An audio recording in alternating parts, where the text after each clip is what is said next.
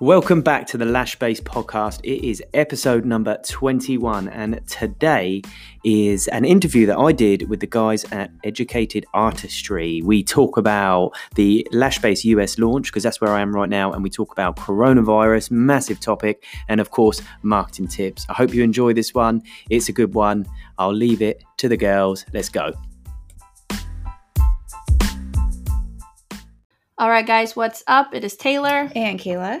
And with us today is Jamie Butler. He is the head of marketing for the wildly successful UK lash company LashBase. He has helped the company grow to over 69,000 followers on social media, and he has over 18,000 followers himself. He provides a ton of knowledge on his own podcast called LashBase, entertains us daily, and keeps us all laughing on TikTok. If you've attended a Lash conference in the past, you may have heard him speak. And if you plan on attending um, any Lash conferences this year, you will most likely see him there as he is in the States to promote the launch of LashBase in the US. Jamie, welcome to the show. Thank you for having me. I'm really excited. We're excited too. Yeah. Uh, give us a little update on how things are going with uh, preparing for the launch here in the US. An absolute disaster. Okay. No, I'm joking. No, it's, it's, not. It's it's going. It's brilliant. We're we are having the best time, but it's one of those things, and we you, like. It's not as simple. Like we didn't think it was going to be this simple, but it is never as simple as right. We're going to place an order for some products. We're going to rent a warehouse. We're going to arrive the products will arrive, we'll put them on the shelves, we'll open up a website, we'll press go, and then we're live, and then that's it, and we've all made loads of money. That is the opposite of what's happened. So we're now mm. we're a week. We've been here for a week. Uh, I'm currently sat. I don't know if it sounds a little bit echoey, but I'm sat in a, a big empty office in like a makeshift desk, so I can do this podcast interview. We've had the grand total of one delivery, uh, which was which was about ten to fifteen products and we've got massive empty warehouse. But the thing is, we've uh, we've had all sorts of delays with customs. We've had delays in. Uh, I don't know if this is a common thing, but we've had delivery companies say that they have definitely tried to deliver, and nobody was in. But obviously, you've probably seen on my Instagram stories, we're here the whole time. So uh, we've it's it's all good fun. We're having a laugh. I'm not sure. I'm trying to. If anyone's listening to this, I'm trying to document everything, the ups, the downs, everything day to day, uh, on my Instagram stories and on just on Instagram. Uh, but yeah, so it's going really well, but it's not going to plan. Well, I mean, and like you said, I think anybody that's uh, doing anything big like this, you always anticipate there's going to be small little hiccups and stuff. But you've had some funny stuff that you've shared on Instagram that you know definitely people don't plan for. Share us how, share with us some of the experience experiences that you've had with like Airbnbs or yeah, like hotels. The, house, the first oh house you guys rented. Yeah. Oh my god! Yeah. Okay, so the uh, the original plan was we need to find an Airbnb that will last us for the six weeks that we're out here, uh, but it also needed to be uh, close enough to work and in a nice area. And we have uh, my wife and little boy are coming out uh, in a week now, but like back then it was like they're coming out for a period, so we need to make sure that it's also family friendly and it's it's it's close enough for things for them to do whilst we're all working. So we thought we had found a great place, and we and when we arrived, it was it looked lovely from the outside. The outside was brilliant. We were really excited after like a long traveling a long way. Got in the house and it was cold, dark. There were bugs everywhere, like on the crawling on the floor, like little like small like cockroach things. My bed had brown stains and that someone like even though they thought they were being helpful someone when they saw that on instagram message and said don't worry jamie it's just blood. That's just oh it's just blood. Like, uh, and then she started giving me some advice on how i can get it out of the sheets and i was like well that's not the point. Right um, it shouldn't be in the sheets. Yeah yeah and then it was like the the cooker didn't work uh, it was yeah it was dark so we were just like this isn't although if if we were only here to work and we would spend nothing longer than like staying get going to bed going to sleep wake up go to work we may have considered staying maybe. However because we knew family were coming and because we knew that we need to we're trying to spend the six weeks here like uh, we would in england. So we don't want, it's not this isn't a vacation in terms of we're going to come out we're going to eat out every night we're going to Um, but yeah, just be doing things. It's not like that. We we planned on doing like a weekly shop so we can have our breakfasts, we can take our lunches into work, and then we'll go home and have dinner cooked at home at the house. And yeah, it was it honestly.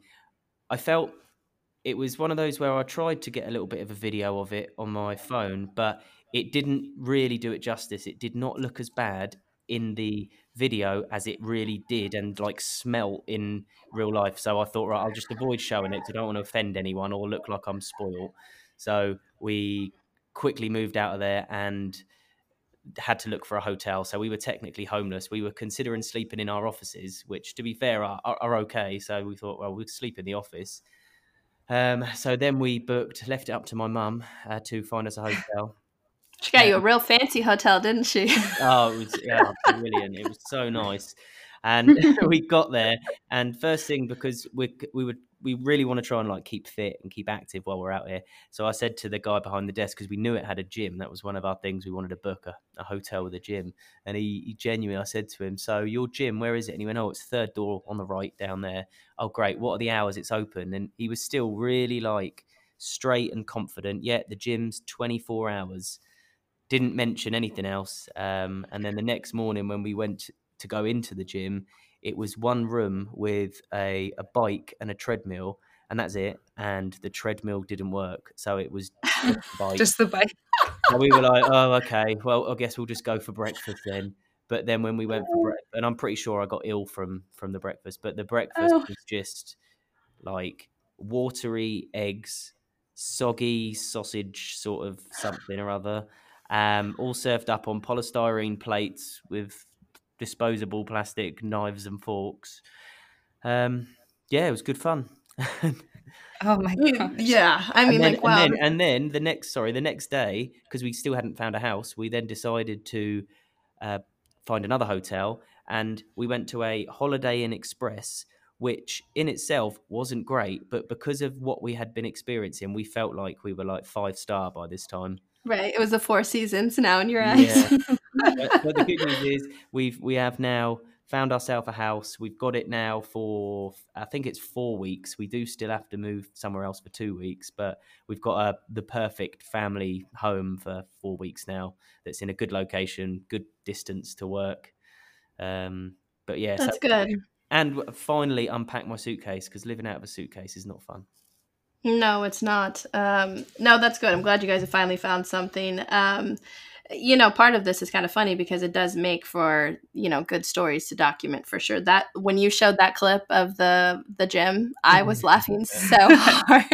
The thing is, I think, like we we have like uh, you if you've been following on Instagram, we're like we did we fl- we we got like a fancy flight, so we enjoyed ourselves on our on our flight over and things like that. And I, what I didn't want is for it to for this whole trip and journey to be like we'll only show all of the good, really nice stuff to make us look like we're all successful and doing really well. I wanted to make sure that I could show all of the ups and downs because it's so much more real and i think people relate and can probably un- like everyone's been to a hotel and gone oh no what have i done and i just wanted to be able to show that we this is we're just like a normal family from the uk like attempting to open a business and it's just filled with ups and downs So that's been the idea behind documenting it because it, obviously, you know, you've yeah, you've tried to include all your followers in on this journey. And so has that been the main focus is that you want people to really know what goes into a launch and that there are a lot of highs and lows? Yeah, I really, I really want people to feel connected with the Lash based brand. Like we've got, it's it's a real change in mindset for, well, for me as as head of marketing because I've got to really consider how how we're viewed and what people see and what people know and think about LashBase. That is really that is all falls on me. Um, and in the UK, where we've been going for ten years, um, we're the one of, if not the biggest brand in the UK people know about us people know who we are people have seen it all so we don't really have to like really we, even though we do document a lot of stuff and show things i wanted to start something that i've never seen done like you don't see it done by many brands. Um, i wanted to show it just everything from scratch. I wanted people to see that they could do it too if they wanted to. I wanted people to see that it's not also it's not easy. I want to be able to see that stuff goes wrong and and how when things go wrong, if you just react negatively to something that's gone wrong and try and blame other things, blame other people, then then you're never going to do well. So I just wanted to show that all the stuff that goes wrong happens to us, and show how how funny we all find it, because sometimes there's just not a lot you can do but laugh at yourself. No, it's so true. Um, I think it's a brilliant idea, really, because I think that, like you just said, there's not a lot of transparency. And I'll tell you um, one thing that my one my one concern for this whole um, I'll call it what it is. It's obviously it's a marketing campaign being doing documenting all this because when once sure. we've launched after a couple of weeks, I will be going back to the UK for a couple of weeks, and then I'll be coming back to the US for a couple of weeks, and then I'll be going back to the UK. So I won't necessarily be able to do as such like intense documenting vlogging that I'm doing right now because I'll be doing all sorts of things. Um, however, the my one concern is on the day that the website goes live and we say right everyone we're now live. You can buy you can order you can do what you want. I'm going to film that. And i just pray that by the end of that first day i'm not going right we've had no orders. Oh no. Uh, so yeah i we'll, we'll see how it goes but I'm gonna. I don't think that's going to be the case, but I am going to show I, it all. Though I will show it all. So I'm yeah. going to show that even if we do have zero orders for the first week, then yeah, then it is what it is. I think yeah. that's amazing, and I think that is really going to give a connection to a lot of people, though, too. So either way, I think it's it's gonna go it's gonna go well. Yeah, but, uh, it's, it's gonna be cool for you and your family to look back on that, even like in a year or five years, yeah, exactly. and just see where it all started. Yeah, exactly. That was uh, again. This is what we, uh, as a family, we talk about all the time. It's going to be so good that if it goes really well, then we can look back at all of this beginning and think about the house we had, the hotel we had, all the problems we're having with deliveries um, like right now, we were supposed to have had all of the office desks and chairs and computers and printers and all that set up and delivered, but we've still just got empty offices. But if it's a success, we'll look back and think, do you remember that? That was so funny, wasn't it? Or on the flip side of that, if it's an absolute disaster and it's a failure and we don't break America and we go back to the UK and focus on LashBase in the UK, we'll still forever go. Do you remember that time we tried to crack America? How funny was that? Right. right. So yeah, is is what it is. So we're trying. We're we're giving it our all. We're trying our best. Uh, we have uh, plans and a yeah we aren't like i know sometimes it can look like it on my instagram stories that we're just winging it we we wing it 50% of the time we do have a plan the other 50% of the time so i would I, I believe you yeah I would um, imagine with a million dollar launch, that's not a lot of. I would hope it's not a lot of winging. Yeah. yeah. So there are a lot of big lash brands in that are in the states. What is something that you want lash artists to know about LashBase, and what sets you guys like apart from other companies? Um, it's a good question. The reason I've been asked it before, and well, it's this is sort of a question that a lot of people get. What's it? And again, this will be a question that anybody listening to this as a lash artist what sets you apart from you can think of my answer in the same way as this what sets you apart from other people and the answer is with lash products or with lash artists as well it's all personal preference so we know that our products are good quality they do exactly what they're supposed to do and they do it really well they uh, one thing, oh, actually, sorry, no, I do have one thing that sets us apart, and this one I find really, really strange because it should not be. And I've said this before, this should not be a unique selling point for a brand, but it is. We really care about regulations and meeting compliance regulations and safety regulations uh, for the products that we're providing. So uh, when it comes to like the liquids that have to have correct labeling or have to be registered in certain places or the safety data sheets that have to come along with it or the any of that we make sure that we do all of that 100% legitimately. So the what sets us apart which again shouldn't be the case is we do not just buy things in from China stick a label on it and sell it. The uh, I'd say the majority maybe 90 95% of our like the liquid products are created in the UK through our own manufacturer that we have uh, so that sets us apart um, but apart from that, I understand it's com- anything's completely personal preference. What a, a, an adhesive is going to be the best for someone, but it will be the worst for someone else. Because if there was such thing as like the best lash product, then that would be the only thing that everyone uses. And you don't have to go far to see that there are hundreds of lash brands, hundreds of people promoting and pushing the fact that they think that uh, another lash brand is the the best for them, and that's true. So, yeah, I think what sets us apart is definitely our compliance and regulation stuff that we take seriously, and also uh, we're going to hopefully be able to push this here, our customer service, in the way that we genuinely want to help people. Um, and I think the funny thing is, and this works so well, so you can either take this as a genuine thing or you can even think about it from a business perspective. If your plan, if your aim is to genuinely help someone, genuinely, not not sell to them, not not push an agenda, not anything. If your aim is to genuinely help someone and you do that, that will work better for you in the long run than if you're pushing your agenda short term and getting someone to do something short term. So our our aim always is to do what's best for the other person because we historically it's shown over the last 10 years for us that actually works out the best way to do business. No, that makes uh, complete sense. You're going to create loyalty there, Yeah. um, yeah, by doing that. Now, I'm just curious with something that you said there, as far as um, the regulations and stuff. How do the regulations compare in the UK compared to the states? Is it stricter there? I feel like it's more strict in the UK. Yeah, definitely. Uh, we have a lot of, but again, it's all up for interpretation as well. There's a, a, the the main one being lash adhesive, and whether or it should or should not be classed as a cosmetic product. And at the moment, it should not be classed as a cosmetic product according to the regulations. Um, however, yeah, in the in the UK, and I think maybe because we have more experience in it, there is so many different symbols that must be on packaging. Whereas in the US, there's like, so I'm trying to think. So you'll see one of our adhesives uh, and the ones that we're going to be continuing to sell in the US. We have had to have one of those peel and read labels stuck on it to be able Mhm. to fit the right amount of regulatory information Mm. that is required. So if you've got a real small five mil bottle, it's really hard when one of the stipulations is it must have a red diamond with an exclamation mark in the middle of it at a certain size. It must say this, it must say that.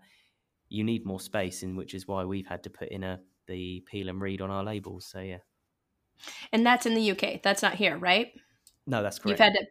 Sorry, okay, in the UK, okay. but we are we're we're using the same um, sort of strictness as the UK offers over in the US as well, and for the US, it's my dad is the the legal side of it. My dad's the one that researches and makes sure, and our our company manufacturer in the UK has a what's it called? It's a franchise, so it's they have other people in the US that we can use. We're still sticking with our UK, but they make sure and they lead us and tell us everything that must be on uh, our bottles or must be in the products, the ingredients, the levels of the ingredients. Um, But is it less here in the States? Do they require less information? yes, Okay. Okay. So your bottles, well, th- that's going to be interesting how that is perceived. Um, only because, Well, I'm thinking of any adhesive I use that's from the US. It does not. I mean, the label's very small. no, like, I know. That's barely what I'm saying. It could be a good thing. It's it is a good thing. Don't get me wrong. It is a good thing. But if people are uneducated um, and knowing that, then it, it's, a lot of information sometimes seems scary. Does that make sense? Yeah, that is. Yeah, you're right. Well, we we don't with all of this information. I didn't. I didn't want like. I don't want this to start making people scared. We don't. We don't actively try and push all of the like scary things down people's throats to say, look, you don't buy this, don't do this. This is what you must do. Um, we'll just educate where possible, and we make sure that we're doing the right things.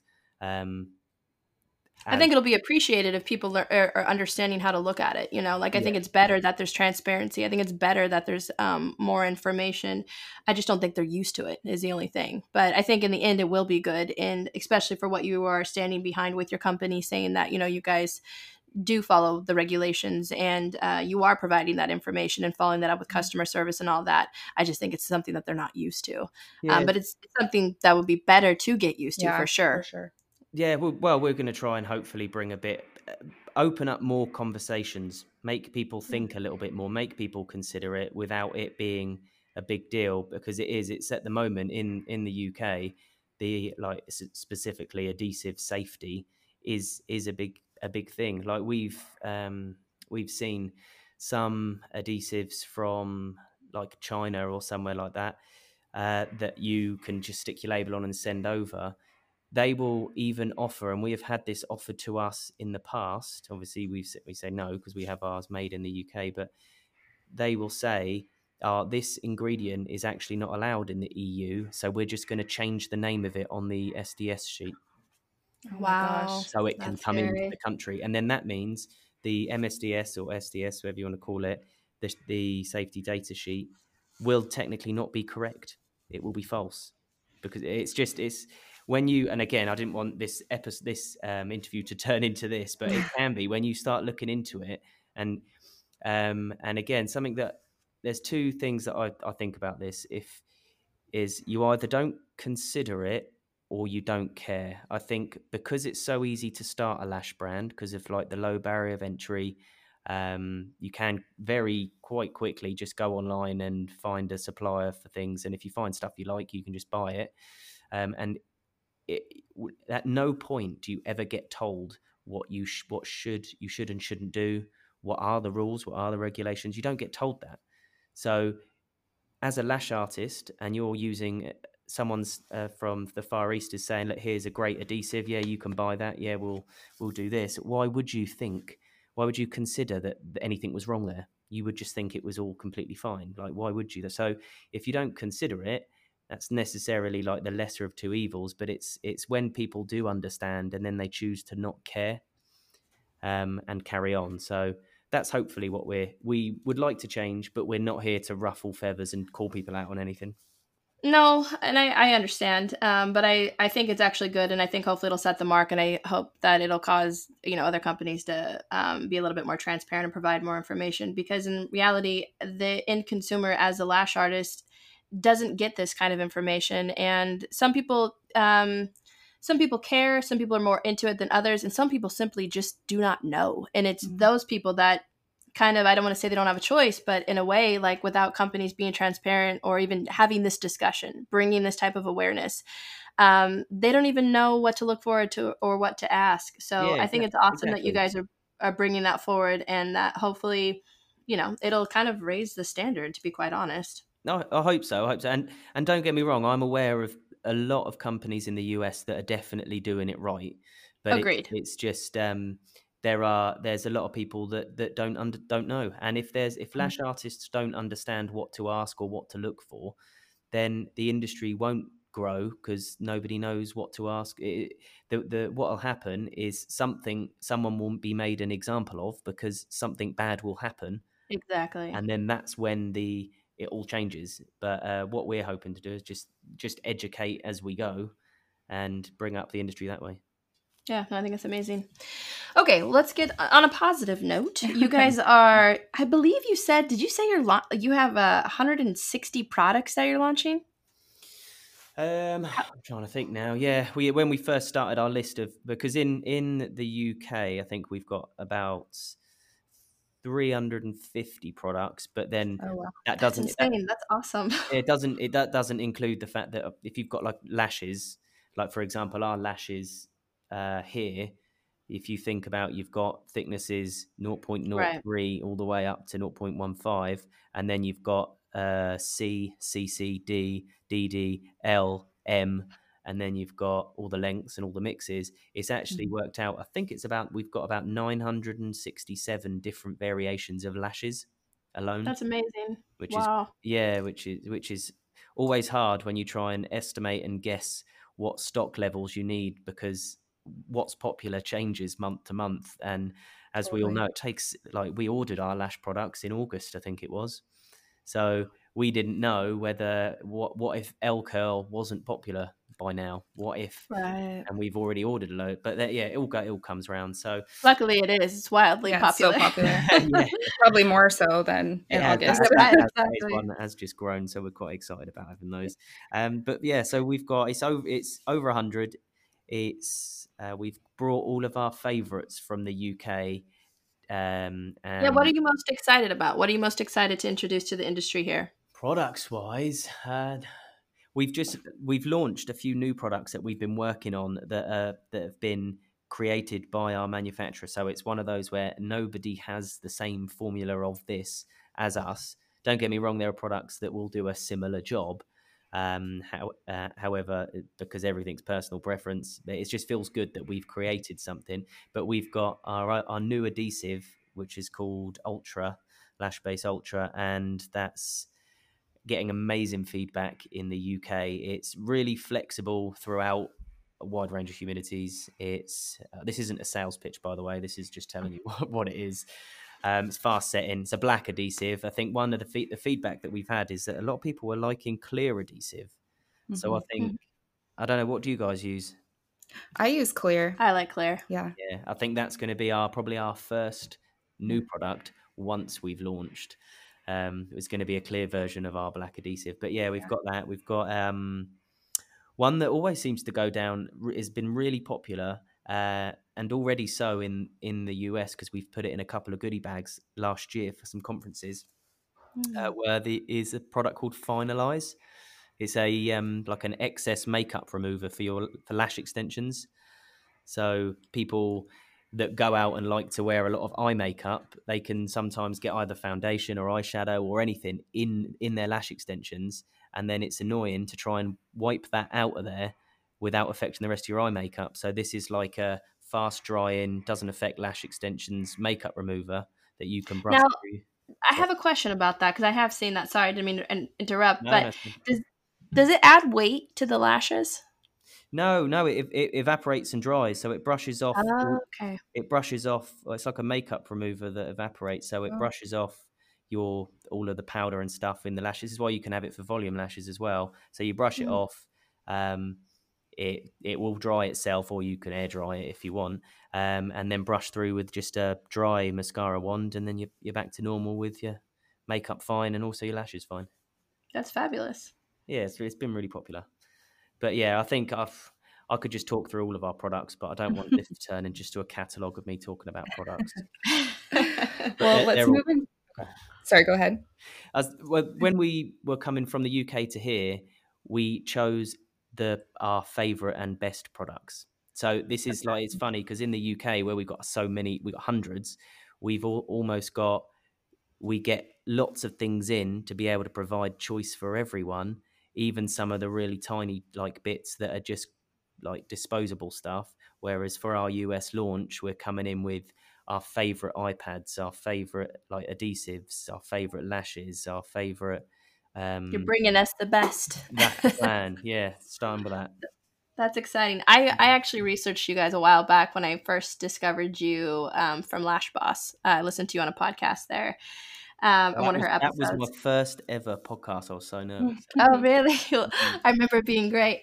Um, but yeah, and I went and looked up stuff, and so I'm excited that you guys are here in the states now, so that it's accessible, and even more excited that you're bringing the best. So that's awesome. Thank you. Um, so let's move into with your podcast, with your talking about where all the money went for your guys' launch. Can you walk us through like the mindset of a million dollar launch requires, especially with like all those little obstacles that came up that you brought up in your podcast episode? Yeah, um, it's it was one of those where where we where we're doing well in the UK and we had our discussion on where where money was going to go for like this year or that year or whatever last year it was um it, the thought was we can give this a go and if this is successful then it will not only help our lives but it will then help our kids lives. It will then help our kids kids lives. Um, and it was the thought that we could like succeed as as a family that was like we have nothing to lose because if it all doesn't if we lose it if that um, like don't get me wrong that million dollars will not be wasted we've got um i think it's $650,000 worth of product and mm. worst case scenario and we're not going to do this but worst case scenario we could just sell it all at the price we paid for it if you know what i mean to make right. money back because then it would all just go, wouldn't it? Like so, even if we had to ship some of it back to the U, uh, the UK and sell it, so it it sounds like a lot, but the risk is a little lower. But what we're what we are risking is it's I'm away from my family right now. Uh, my brother, who's here, is away from his wife and kid, um, little girl, and it's it's a lot of work. It's a lot of stress. It's and it is a lot of money. So we're all in it together. We all want this. We all want the same thing, and we're we're all positive people anyway. So it is kind of one of those things where we're excited by this whole journey anyway. Whether this is a success or not, it was it's going to be worth it. We will be we'll either have learned from it, we'll either be very successful, or it will be a story to tell in 10, 20 years' time when we think, do you remember that time we did that? So either way, you're looking at it as like it, it, will be a learning opportunity regardless, and you have a positive outlook on stuff like that. Most definitely, yeah. No, that's great. Um, I have to ask you too before we jump into the next question. Um, you know, Gary Vee has said like the success of family working together depends on how strong the relationships are outside the business. Like you have to love the person you're in a relationship with um, more than you love the business. Do you feel like, I mean, that sounds funny to say, do you feel like that's the case? Because probably obviously it is, but how has working with family been? How do you guys keep the relationships going good and not, um, you know, crumbling with being around each other so often and just kind of all of the things?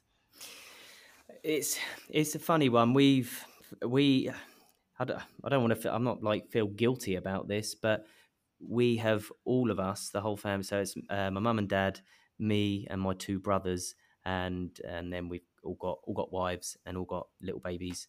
Uh, but we have always all got on really, really well, like friends. Um, my mum and dad uh, have never have, ne- have never been like your stereotypical mum and dad. They're not. I don't. We don't see them as like old people. They've always been friendly obviously they've been parents up and, uh, like until we were adults, but uh, we're all me and my brothers will go and watch like sporting events together. We um, we're all the same but slightly different, but we all have similar senses of humor. So spending so much time together all the time is like spending time with your friends as well, but obviously mm. then in your family. So we have our arguments, but at the end of the day, we're we're all family, and we understand how to draw a line between business and personal. Uh, they can the lines can get blurred.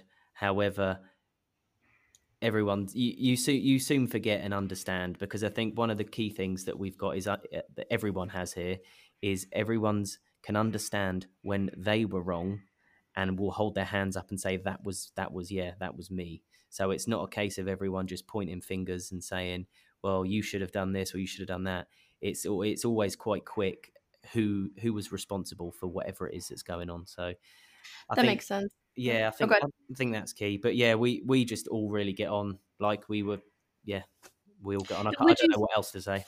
no, I think that's great. I love that you guys have that. And would you say that it's important to define the roles? Because I think that's how lines can get blurry too. Is like you know by defining the roles of each person, uh, the positions in the company, it's like that person is responsible for those things and stays in those things where they can be accountable. Where, you know, when there's too much mingling and like blurred lines and things can get a little messy. Yes, yeah, definitely. And another good thing about our family is we all have our own specialities that seem to make this perfect team for building a business. So you've got uh, me with doing my marketing. None of my uh, like the the fam, my mum, dad, and two brothers then they have no interest in social media, no interest in marketing, and no interest in being on camera really. And they're happy to let me do all of that and trust that I know what I'm doing.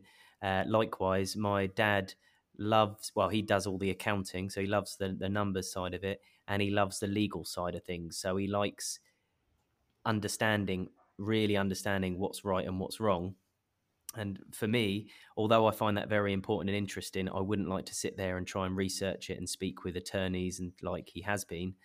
Um, so he likes that. My brother um, is good with numbers and good. Uh, maybe he got he got the I'd say the the muscles out of us. We'll say because he does all the, the manual labor side of things. So he's really good in the warehouse. He manages the warehouse. He manages the stock.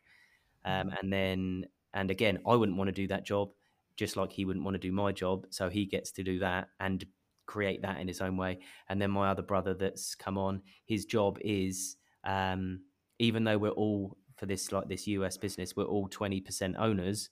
He is um, the CEO, so he is uh, he's data driven. He is happy to ask people what's going on and then tell people that things need to be changed. So we've all got our own specialities and it all just seems to work. There's at no point is it does anyone yeah, no, there's two people aren't doing the same job. Yeah, no, that's super important. Well, it sounds like you guys have a very beautiful little thing going on over there. Yeah. Um, okay, so let's talk about dun dun dun. Mm-hmm. Good old coronavirus. Um, So obviously, there's always unforeseen things when you know uh, doing a launch or starting a business or any any kind of thing like that. Um, some things we we try to kind of you know prepare for uh, as much as we can. But then there's things like coronavirus which you obviously cannot prepare for and nobody would anticipate something like this happening and it affecting like you know the economy and stuff. So walk us through the mindset. Obviously you guys have a positive outlook. You you have a really strong team. Um, but in the process of doing this launch um, has this set you guys back mentally in any way as far as uh, facing something unforeseen like the coronavirus how are you guys kind of working through that Well, like you said, this is something that cannot be, you can't predict it and you can't blame anyone for anything. You just have to manage it and deal with it day by day and plan for the future in any way that you can. Uh, it's, it's a it's a tough one. Like the, the, the good thing is that we got our orders for product uh, for products and things like that all in before the uh, in August, so way like in time. We missed a couple of shipments for delivery due to the Chinese New Year, not because of that, because we knew it was coming, but I guess it, we could have dealt with a couple of things a little sooner back then, so we missed that. And then from Chinese New Year, it was when coronavirus like started and started to spread, which has caused even more delays. However, most most products were already on a ship on their way to us. So for our launch, we shouldn't really be that affected. However, going forward, it's it's all a bit of an unknown, and I don't like to speculate too much. However, as somebody that regularly speaks to people and manufacturers in China and Korea, and uh, and we all watch the news, it's it is a little concerning. I must admit. I think I think um, the for the future or the rest of the year, in the next couple of months or so, we might start to see the problems from this coming, uh, as in terms of specifically for the lash industry. Um, obviously, it's it's like currently spreading in in all all countries, isn't it? So I don't.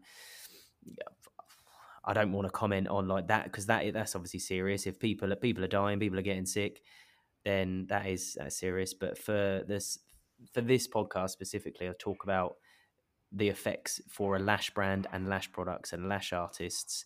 Then there are probably going to be some issues going forward, but we're trying to prepare the best we can. Okay. um, I'm like, how do I follow that up with that? yeah, it's a big one. I mean, I think the biggest thing with this is that people don't even under a, a lot of people, and I don't want to say all, um, but a lot of lash artists specifically. Obviously, the brands are more included in this and kind of know what's going on because they order the products, but the lash artists don't really know, you know, kind of where things are coming from. Um, meaning China and South Korea, and it is we're watching this unfold. Nobody knows what's going to happen. Um, and obviously, the seriousness of people's lives is far more important than the lash industry. Um, have you guys taken any other type of preparations as far as they're potentially? Obviously, this is affecting. It's there's been a dip like in the economy and yeah, you know travel and shipments and all that kind of stuff. And again, it's something that we have no idea how it's um, going to all play out. You kind of mentioned before that you have product that you can sell essentially to just get rid of or you can sell back in the UK. Are you doing any other type of preparations obviously that you can or things that you can share with us as far as impacting on like you know global economy and stuff uh, the yeah, effects that to, yeah, to prepare have? for it.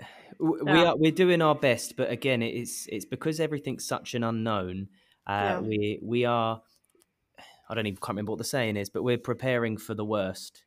So that we'll be okay. If it's if everything's okay then we'll be more than okay. If everything's the worst then hopefully we'll we'll get by just about. So like for example it's it's so hard when we we speak with a few of our manufacturers it depends how how much how good of a relationship you have with these people when you're speaking to them because quite a lot of the time when you'll ask them what's going on or how's it how's all of this going to play out they they almost have a, a copy and paste answer that that tells you that everything's fine because I guess they don't want you to worry. Whereas when you speak to somebody that you've got a bit of a better relationship with, they can almost like one thing. Um, and I was speaking to this is another brand owner I was speaking to today, um, and they have been told that some of the manufacturers cannot get. It's not going to be the manufacturers of lashes that have the problem. It's going to be getting the the the fibers, the PBT fibers from their suppliers to the lash mm-hmm. manufacturers' warehouses so they can make the lashes. So if they can't get the main fibers, then the lash manufacturers can't make the lashes, which means that the lash brands over here aren't going to be able to get the lashes. So what we've done is we are making sure that we're uh, we've already done it, but making sure that we're at the front of the list for placing orders, and we're going to order place orders for more than we need, than we don't need, just in case. Because if we don't place an order now, and they start to run out of their product and they can't can't manufacture for us, then we will be completely without. Thing is, anything could happen and we might still run out ourselves. I don't want to like panic everyone and say everybody's right. up on lashes. Um, however, I can see in the future there's going to be a struggle for um, and a lack of lash products um, and their availability just based on the ripple effect from whatever's going on. Even if, even if tomorrow they say, right, everyone, it's all fine, it's all cured, it's all sorted, there will still be a ripple effect in a few months' time based on the backlog of orders and the delay in manufacturing that the factories have had in China. Right. No, you, exactly. Um, and again, we're not trying to scare everybody, but I think preparing is best and creating awareness is best. And again, a, a lot of the times, especially lash artists that are just getting into the industry, they have no idea. Like they, you know, they. Yeah. Someone, someone not... said to me today, actually, they said, Oh, I've just tried to, to look for your lashes, and this is in the UK. I've looked for your lashes, and you're out of stock of a couple of um, lengths. And they had that one of our shipments had been delayed uh, due to coronavirus. Um, there was uh, a road closed by the port or something. It's just something based on coronavirus. Uh, nothing to do with the products or the manufacturing of the products. It was just something within the chain of getting it from A to B had a delay due to coronavirus related things. Um, and it's trying to explain that that is the issue. And that, and she said, "Oh, but I thought you were in the UK." I said, mm. "No, but hmm. they're they're although most of our stuff's manufactured in the UK, lashes do come from the Far East. And right, and and you luckily are a company that you know, like you just said, most of your stuff comes uh, or is you produce it in the UK, uh, but some of the stuff like the PBT and stuff st- does come from Korea, and that's exactly what I'm talking about. Is most lash artists have n- no idea that a lot of these other companies are sourcing things out of China, South Korea, um, I mean, even where the tweezers come from, Pakistan stuff, like just yeah. they're not even. I mean, I hate to say this.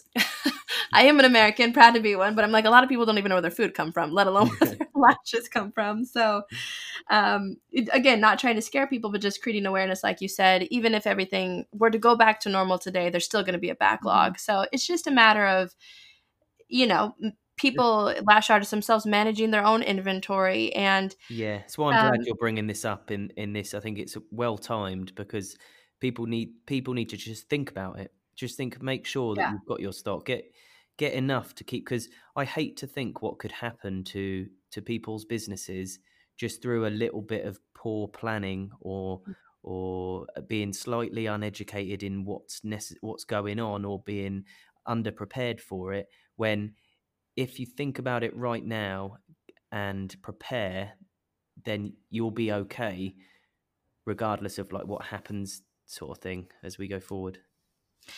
Exactly, exactly. And this next question, I don't know how much you re- actually want to speak onto this. Um, but in saying when everything that we've just just kind of talked about, um, the question that I had written down is: Do you anticipate uh, possible closures closures of the smaller lines or brands that are private labeling products?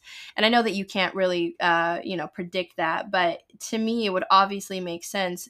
There's a, there are a lot of lines here in the U.S. that private label stuff, and you know, potentially where they are getting those products. Um, they're not so the larger company like yourself you know you've mentioned you you guys ordered $650000 worth of product just for this launch and then you have your back stock of inventory for your uk uh, based company as well. These these people that are private labeling these these um, these products they're not they are not doing 650000 yeah.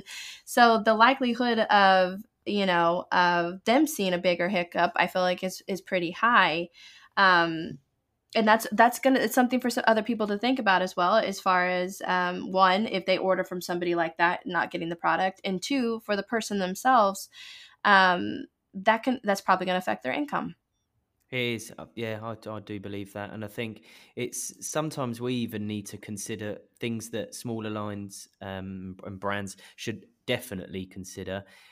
You need to manage your stock because if you were to go out of stock now and not be able to provide lashes for your customer base that you have, uh, they will end up going elsewhere and then trying to get them back when everything's said and done is going to be a lot harder. So I think if you're a smaller line or a smaller brand and you have a limited amount of stock or limited stock that you can get hold of, I think you you need to one of the things I would do, and, and we've had to do it sometimes in, in when we've got low stock of things, and that is don't run discounts on your products because it's it's all good trying to get more sales, but if you think you've got a certain amount of lashes to last you, then yeah, you need to be getting full price for those lashes, and as well make it so that people will only buy the lashes when they need them, and then you'll be able to ride it out rather than keep doing promotions to get lots of new customers. Then you'll run out altogether. Uh, I think it would be better to look at your um, list of customers that you've got and then try and keep hold of them and keep them in stock of their products rather than going on the hunt to grow your business with more at this specific time. I love that you yeah. shared that. That is such amazing advice. That's, that's great advice. I think a lot of people needed to hear that. Uh, how are you guys feeling with traveling back and forth from the UK? Have you guys had any issues yet with that, or do you like? Because uh, I've heard of a couple, you know, people that have their flights have gotten canceled and stuff, and you know, it's mainly to like China. I know Taylor, we were talking earlier, Japan, um, countries like that. But do you guys have you guys had any issues so far, or are you worried? Are you do you have any concern with travel? Because you're like you said, you get you guys have a lot of traveling that you're going to be doing back and forth to the UK. You have your son coming in. You have your yeah. your yeah, wife I'm, coming I'm in. Very, I'm very worried, but but then I, I I I'm constantly having a battle with. I know that I worry too much, so I do I do always have a conversation with myself to say, look, don't don't worry as long as you like wash your hands and don't put your hands in your mouth, sort of thing. But yeah, I've got my wife and little boy are coming over at the weekend, um, and uh, well, to be fair, when's this going live? I don't want to listen to this before they go. um, not this. Next Wednesday. Next Wednesday. Yeah. okay, so yeah, my, my, my wife and baby already be here, and it'd be fine. But yeah, I think it is. It is going to be a worry. They're coming over, and then they're going back before us. We're flying. Um, I'm going to be going from here to LA, from LA to home. Um, then in the UK, and then I'm coming back in two weeks after that, and then from there I am flying internally. And I think air, airports and airplanes, it, it's like a there are a lot of people. A lot of people have been a lot of places. A lot of people aren't necessarily. Uh, yeah, it is. It is a worry, and I think as long as uh, you can be careful, then that's that's the most you can do. But it's one of those where I'm. Although I'm a massive warrior, I'm also, and I definitely think this is a bad way to be. So nobody try and be like this. I'm one of those people that thinks, "Nah, it won't happen to me. No, mm-hmm. that doesn't happen to people like me. No, that well, that won't. And that's that's a that's a problem because then it means I'll probably be a little bit careless at times. But um, yeah, is is a worry eh, with all the traveling. But I, I just keep hoping I wake up one day in over the next week or so and they say, right, guys, it's on it's on the decline and it's all sorted. But yeah, you know, it's funny that you say that because I was talking to Ali from the Lash Anarchist, and she said the same thing. She's like, I just keep hoping that it's just going to go away. Yeah, we're not going to have to deal with it. Now, I have a question in regards to the travel. Um, obviously, the UK has not been hit hard with this, and we know that we're going to see the spread of this coming and more and more, just with how it's you know it's spreading in general and people not knowing that they have symptoms have any of you guys thought well and i'm not sure how this works with v- your visas and stuff but um of staying in the states as far as potential travel bans happening like would that I don't want to say would that cripple you, but as far as let's say you guys leave the country and then getting back in the country, um, you know, to run your business, how does that work with uh, the visas? And would that just be essentially like, okay, the launch is not happening or slowing down a product? Has anybody thought of staying in the states? Well, at, at all at all times during the first year, at least someone will be here. Mm, So Sure. uh, sure. someone someone may get stuck here, um, but uh, there there will, there's never a point when there is no no one. Well, that would make Yeah. sense. That would be nobody Yeah. running your company. Yeah. I guess, yeah. yes. So we've, well, we, we have we've we've hired a couple of um, staff members. So we we had ori- originally had three staff members, went down to two staff members, went down to one, and now we've got two back. So um, we've got two, but there always needs to be one of us here uh, Yeah. as well. Um, which So again, kind of unforeseen and just kind of we'll see how it plays out. yeah yeah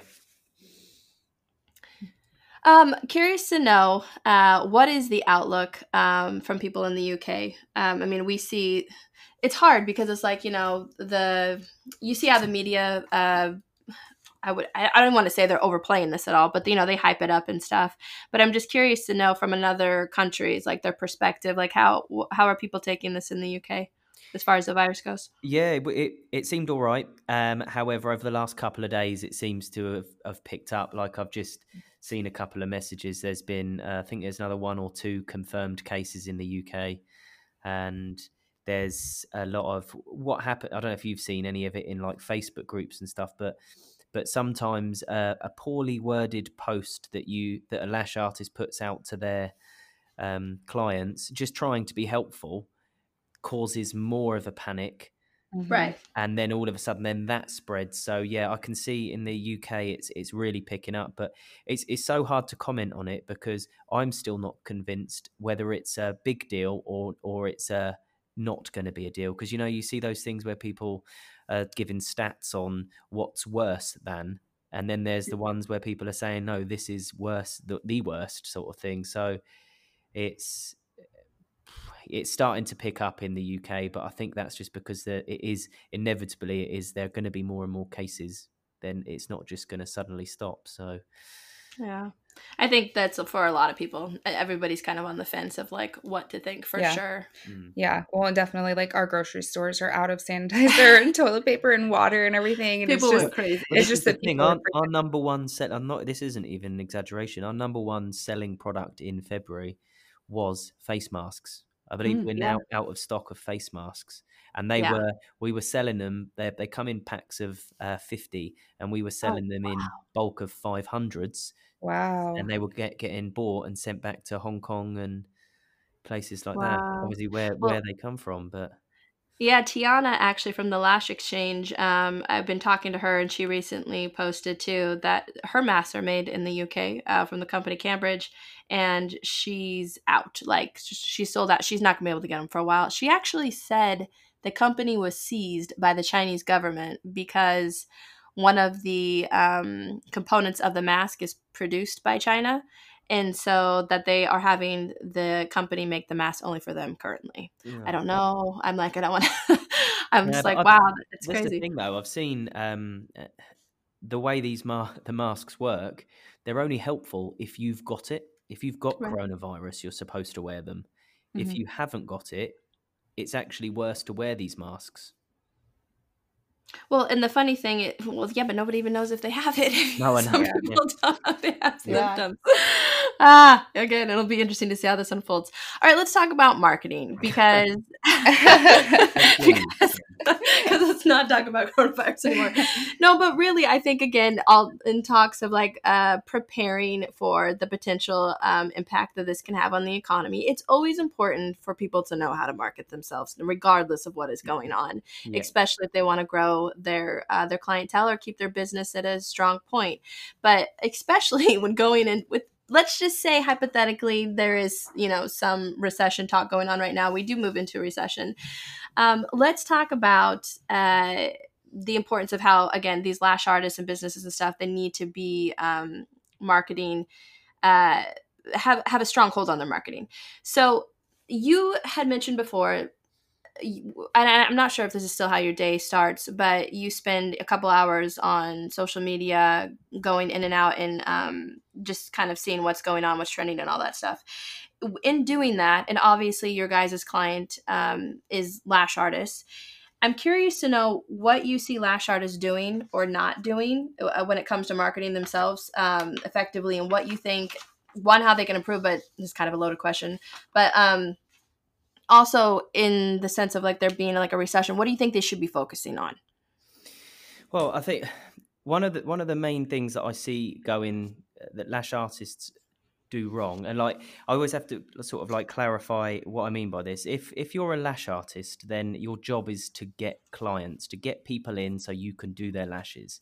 Mm-hmm. so what i see most lash artists doing is trying to impress other lash artists rather than like because if if don't get me wrong there's there are if you're a lash artist you might then want to become known in the industry. You might then want to become a trainer. You might want want to do public speaking. You might want to bring out a brand and you need people to know about you to do that. That's great. But if if you are a lash artist and you're either just starting and you want to fill up your diary with clients then that is the it's there's a, a I don't know how to say it but the the mindset is wrong I see too many people focusing on other lash artists rather than trying to build a an audience and a following of the right types of people. So I think if anyone listening to this can just sit and think, what is it you want from your business? What do you want? What what is it that puts a roof over your head?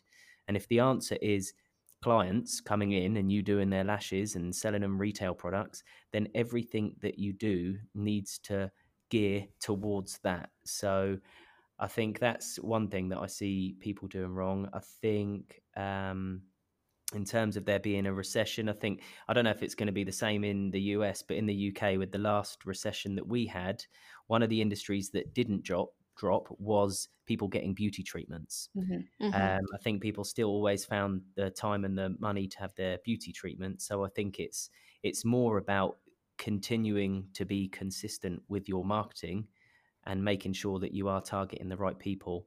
Um, and another thing that I will say until the day that I do, don't do marketing anymore, the number one way to help you grow your business is actually the engagement that you do off of your page. Like forget what if you're on Facebook, Instagram, TikTok, whatever it is, it's the the the relationships and conversations and engagement you have away from your page that then will inevitably bring people to your page. And obviously then it is nice if they can come and see some decent posts and then that's when you've built that relationship in regards to decent posts um, this brings me to thinking of like you know them providing value for their um, followers and uh, selling without selling and this is something that you talked about before too. Can you touch on that? Like give them an idea what is value when you're a lash artist trying to your audience is you know filling your books with clientele what would be valuable posts for them to share and then touch on how to sell without selling well, this is something that we we were having discussion about um, as a family only this morning, and because the US does seem like you can't watch a TV advert without someone screaming something at you that's sales, whereas in the UK it's just so natural that I think we're maybe too polite and like whatever to British to to be forcing any sort of sales tactics on people. I think as a lash artist, what content constitutes being good value as content is uh, again put yourself in the the client's shoes. So imagine if you are a client what is it that you look for? When you're looking to get your lashes done what is it or if you're looking to get your brows done or if you're looking to get any beauty treatment how or what is it you look for? How do you find someone? What is it? And like even if the answer is word of mouth like you went to someone because your friend recommended them then that shows you that and, and again i still believe this anyway word of mouth is one of the most important things you can do to build clients so if that's the case, if word of mouth is the way to get loads of clients, then what does that mean? That means that you have to create the best experience possible for the current clients you have to ensure that they will go and tell someone about it. So then you need to then focus on what can I do that will make this client think, God, that was really good. I'll tell someone about that. And then that's when you would do the little extra things um, during, well, before, during, and after um, the clients come to you, and hope that that would improve the chances of them telling someone. Likewise, if you say, well, I actually just search on Instagram hashtags, or if I search on places or um, or anything like that, you just need to put yourself in your client's shoes and think think about if you were a client, what is it that would be valuable to you? What would make you aware of something? Think about some of the people or pages that you follow. What is it you like about them? And then try and replicate, reverse engineer that, replicate it in your own way, and then do that. Yeah, that's a great explanation. I think people get lost when it comes to that stuff, so I mm-hmm. uh, appreciate you explaining that. Um, which social media platforms do you think that lash artists should focus on and uh, when trying to grow a client base as far as like because sometimes you get into this and you get overwhelmed and you're like oh sh- I, I, should do facebook i should do instagram now there's tiktok and should i be using pinterest and um, Twitter and Twitter and like yeah. all of that stuff. But when uh, trying to grow their client base, what do you think? Which platforms do you think are the most valuable? I think because you're right. It's um, if you can do it all and do it well, then you should do it all. But if you're just one person, and I always feel slightly sorry for a lash artist that they're lashing all day, every day.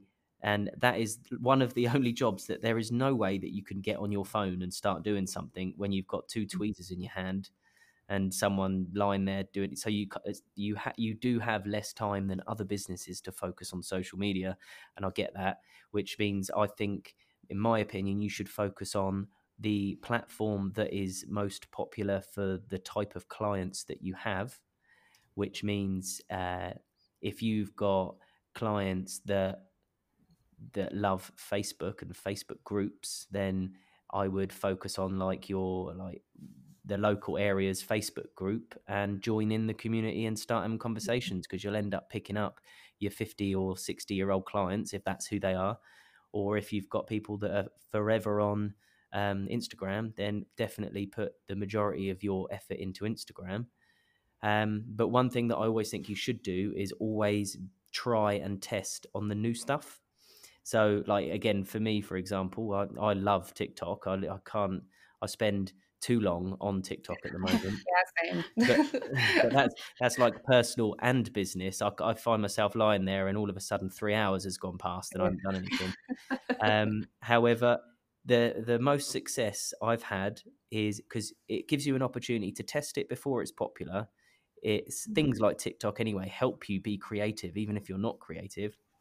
And the most success that I've had from TikTok is using the video, saving it, and posting it on Instagram where the mm-hmm. majority of people are.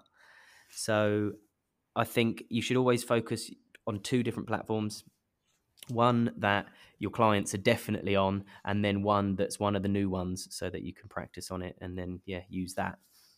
So it's almost it goes back to like people just need to they need to understand who their clients are. They need to research their clients. They need to understand their client behaviors. And I think you know you touched on something there with the age of the client and understanding where they are spending um, which platforms they're spending their time on because the person who's who wants the 21 year old client which is not a lot of us um, or the 30 year old client or maybe it's a 50 or 60 year old client they they are on different platforms and they're spending time on different platforms. So having an understanding who your clientele is and where they are they are you know where their attention is being held um, doing some research there so that you can figure out which platform is best for your clientele. Definitely, especially when, as a lash artist, you and I'm not making excuses for anyone, but you have limited time.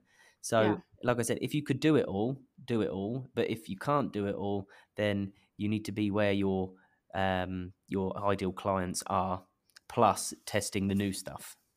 Right. Yeah. Or even, you know, you made a your post today was great um, about how people overthink social media and um, even screenshotting you know your if you're using twitter. So how to like make sure your content is used for a multi-purpose. Gary vee has something on this like micro content? Micro yeah. content. And there's if you search gary vee and um, there is a like a there's like a pdf or something he put out um, uh, about micro content and creating it and then being able to you know use it for uh, the multiple platforms. So that's something i think people should definitely think about. And your post hit hit on that. It was like touched on that was you know, you do something for Twitter, screenshot it, and then put it on your Instagram, and now you've used it on two different platforms. Yeah, and you can make a video on TikTok and then post it onto Instagram. You yeah. can you can like my uh, and admittedly i don't think everyone can do this right now but for example our LashBase podcasts what we do now is we record a podcast and then i've got a colleague of mine who then types up the the podcast into a blog oh, yeah. and then that goes yeah. on our website so if people want to read like you can go on the LashBase, the the English, the UK website. You can go on that and and read uh, how we've launched a business in um, America, or people can listen to it on on the podcast. So I'm gonna need that person's information. Yeah, right. So they can I know because yeah. we've talked about doing that too, but it's just finding it's time, time. like you said, it's time. Yeah. And I think that's just something that people need to keep in the back of their head is when they are creating something, being useful with their time so that they can they can well, use it. This is another point that I've I always have, and it's I, I know that this what I'm about to say is like quite extreme, but I feel like you've got to say extreme things to sort of so people can kind of get where I'm where you're coming from. Mm-hmm. Um, and I I do genuinely believe that it is worth it for your business to if like um so say if you've got a full diary and you're saying that you don't have time for doing any marketing or thinking up things or creating content, then for one, if one, if you've got full diary, then that's great, brilliant.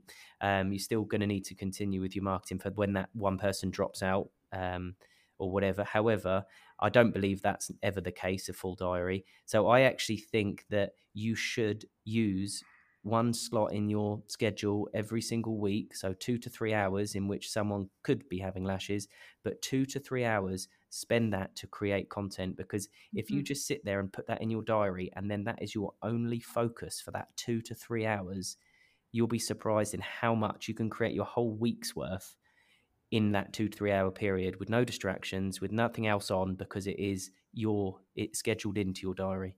So I think that's that's how important it is to make sure you put structure into creating your content because although I enjoy um, I create a lot of content and then I'll just be sat there um, one one minute and suddenly have an idea and then I'll create it and then there's just an extra bit. I do think that it's important to have some structure and important to have that time to create content.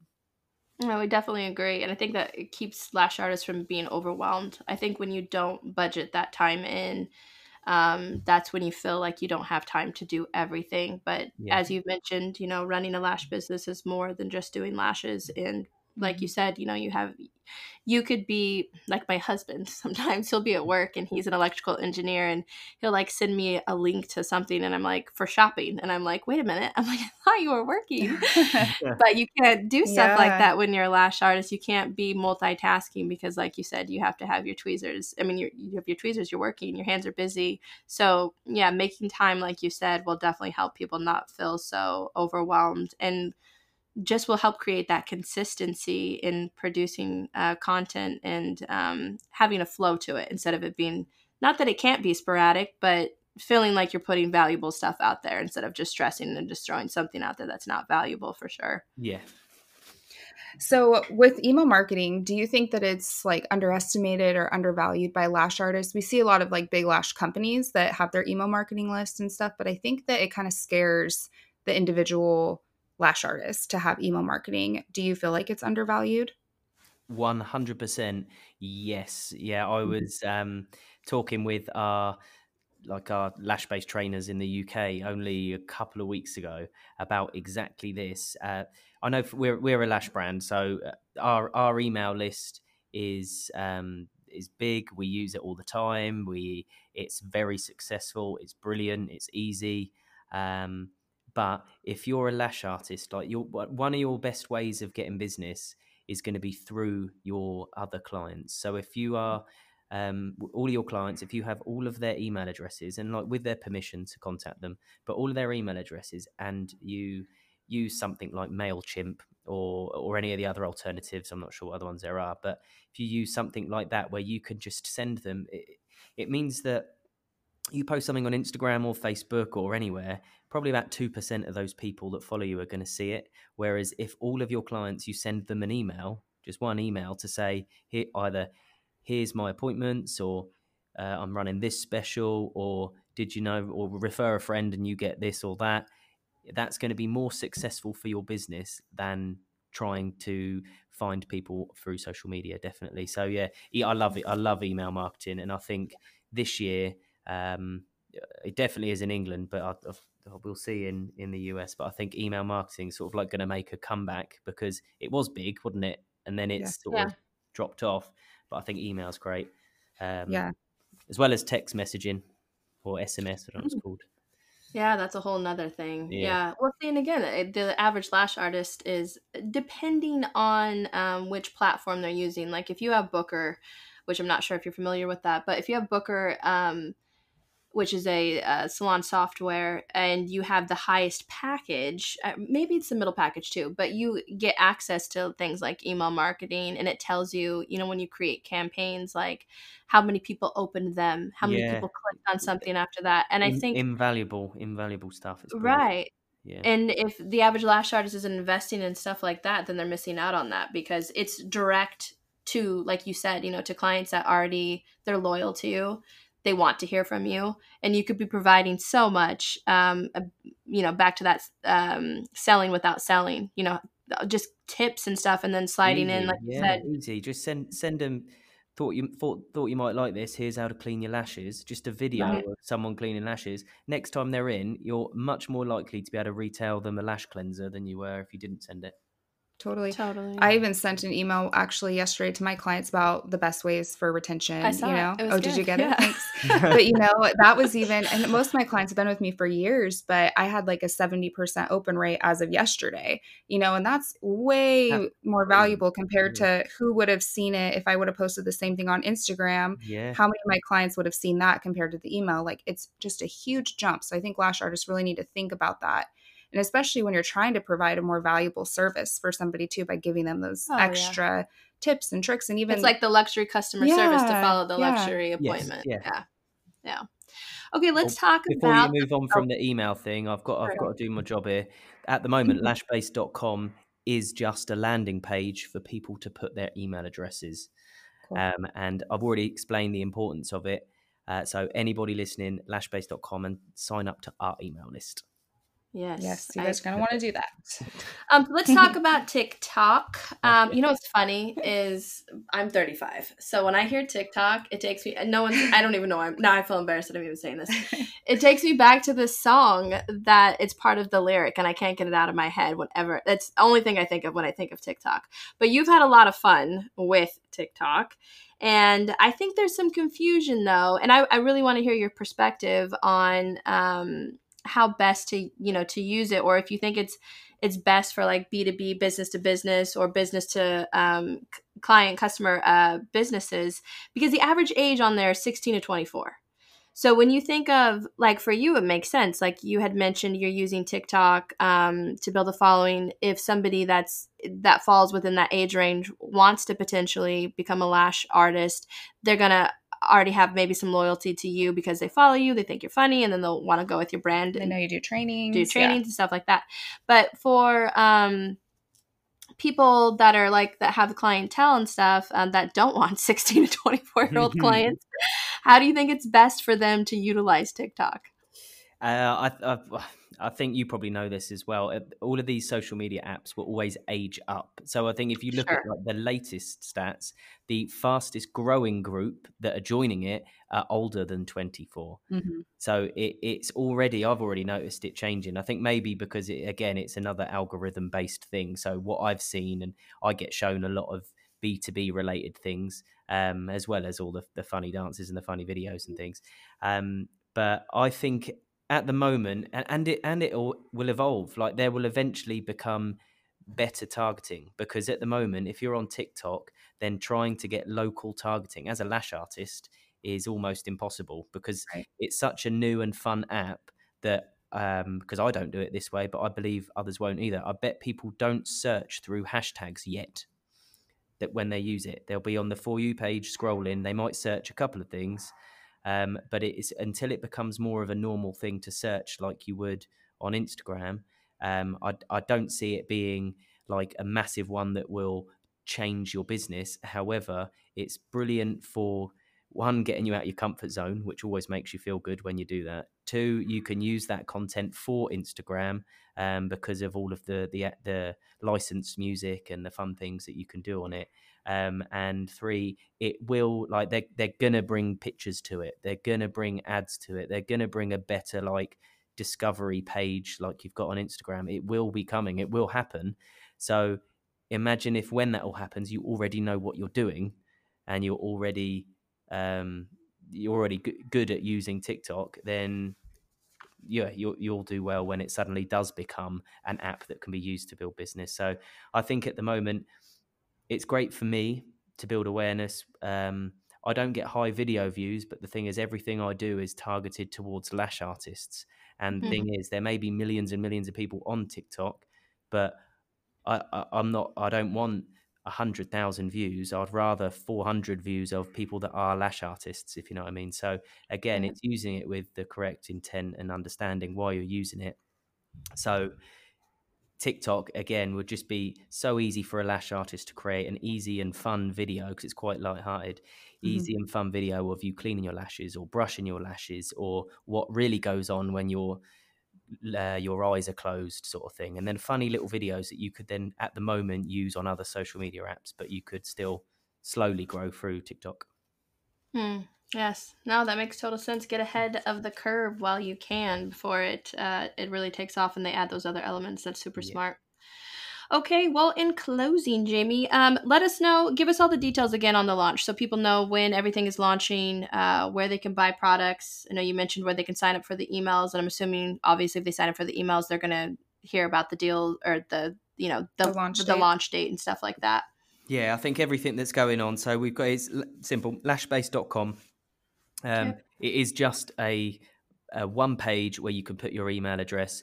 Uh, what we're going to do for people that are giving in their email address is they're going to get a special early access, um, which obviously that will be emailed out, special discounts, all the news. Um, and again, like I said, I think at the beginning of the episode, we our, our plan is to genuinely try and improve people.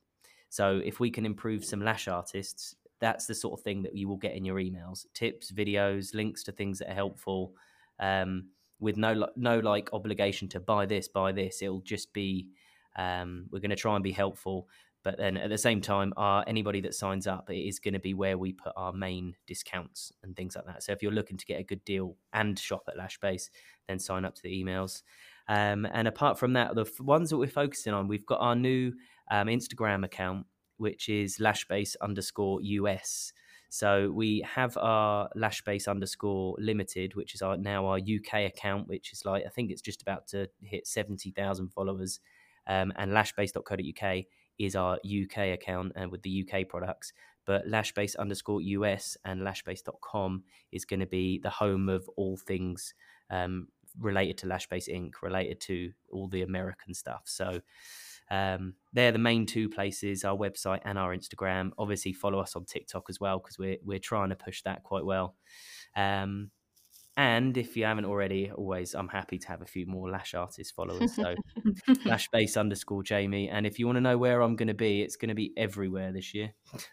I was That just was going to ask. Yeah. yeah, right. my, in my aim, yeah. So yeah, I'm going to be at the Scots. I'm going to Lash Cruise in soon at the end of this month. I'm going to be at Scottsdale Lash and Brow Conference in April, and then in June is the Beauty Factor in Miami. End of June is Vegas, big Vegas booth we're having for LashBase. We've gone big on that and the conference. Um, September is going to be at the Lash Conference, which was LashCon, and I don't know if I'm missing anything. Anyway, any any Lash conferences, I am going to try and be there. Wow, That's that's fabulous. You're going to have a busy year, my friend. That is that is. That's exciting. Yeah. Well, we love what you guys are doing. We love what you're bringing uh, to the States, and we love that you're taking us on the journey. So, thank you for sharing everything that you did with us today. And um, also, I want to let people know about your podcast, too. Uh, I, we haven't really touched uh, Oh, on that. Thank you. Yeah, so that's just, that's LashBase, and that's available on iTunes and Spotify as well. Yeah, that's right. And I know I want to let everybody know that's listening too. You know, we kind of touched on social media stuff, but you have some great episodes um, all about Instagram and marketing and understanding your why as well. Yeah, perfect. Thank you. Yes, of course. All right, Jamie, it was a pleasure. Thank you. Thank you very much. Okay, so we will um, end that on there, and then we, if you have a specific photo that you want us to um, use, um, otherwise I usually just pull something off of people's Instagrams. Yours is actually funny. I was like, I was looking at all kinds of pictures. I was like, oh, it'd be funny if we use this, but no, you have some good ones. But if Now there's use, some, use um use a funny one. okay, All right. all you've right, got one perfect. Anyway, if you got one. Okay, definitely. All right, we'll use a funny one, and then um, when we um make our little wave video and stuff, we'll send it over to you if you if you want to share it. Of course, you're not obligated to, but if you want to share it um, to promote the episode, by all means, um, yeah, please definitely do. will. Yeah. Okay, perfect. Awesome. Um, and have any- also with the uh, once your episode's published and, and had its initial like listen through, is it all right to get the audio so I can publish it on the lash this episode on the LashBase podcast as For well? sure. Of course, yeah. Yeah. we'd love we'd love for that. Um, thank you. Yeah, well, Yeah. we can send that over to you for sure. Perfect. And um, obviously, my colleague, the one that writes all of our blogs out, that lady, she will be getting in touch with you about getting the products sent over to you so you can test them, use them. Perfect. What is her name? Ellen. Ellen. Okay, fabulous. Do you want the um, audio just sent to your email that we have been communicating through? Yes, please. Yeah. Okay, cool. Okay, perfect. All right, we will do that. We wish you guys the best of luck with everything, and hopefully, this you know coronavirus or coronavirus doesn't cause so much of an impact. And um, yeah, and hopefully, you're you're uh, you find another. It's so funny that you guys are having such. I mean, it's funny, not funny, but difficulty with Airbnb. I'm like, I hate to say this, like it kind of sounds like an ass asking, but I'm like, you guys, did that place have good reviews? The first yeah, one yeah, that yeah, yeah, it did. It did. But but, Uh-huh. then, but then, unfortunately, this this was uh, a family argument we had because it was left to the responsibility of my mum, who was now Yeah. fired from that responsibility. So, oh, I love that. That is so funny. Oh, all right. Well, we'll let you get back to it. Um, thank you again for spending time with us today. We greatly do appreciate you being on. no problem. See you soon. All right, bye, See ya. Jamie. Bye.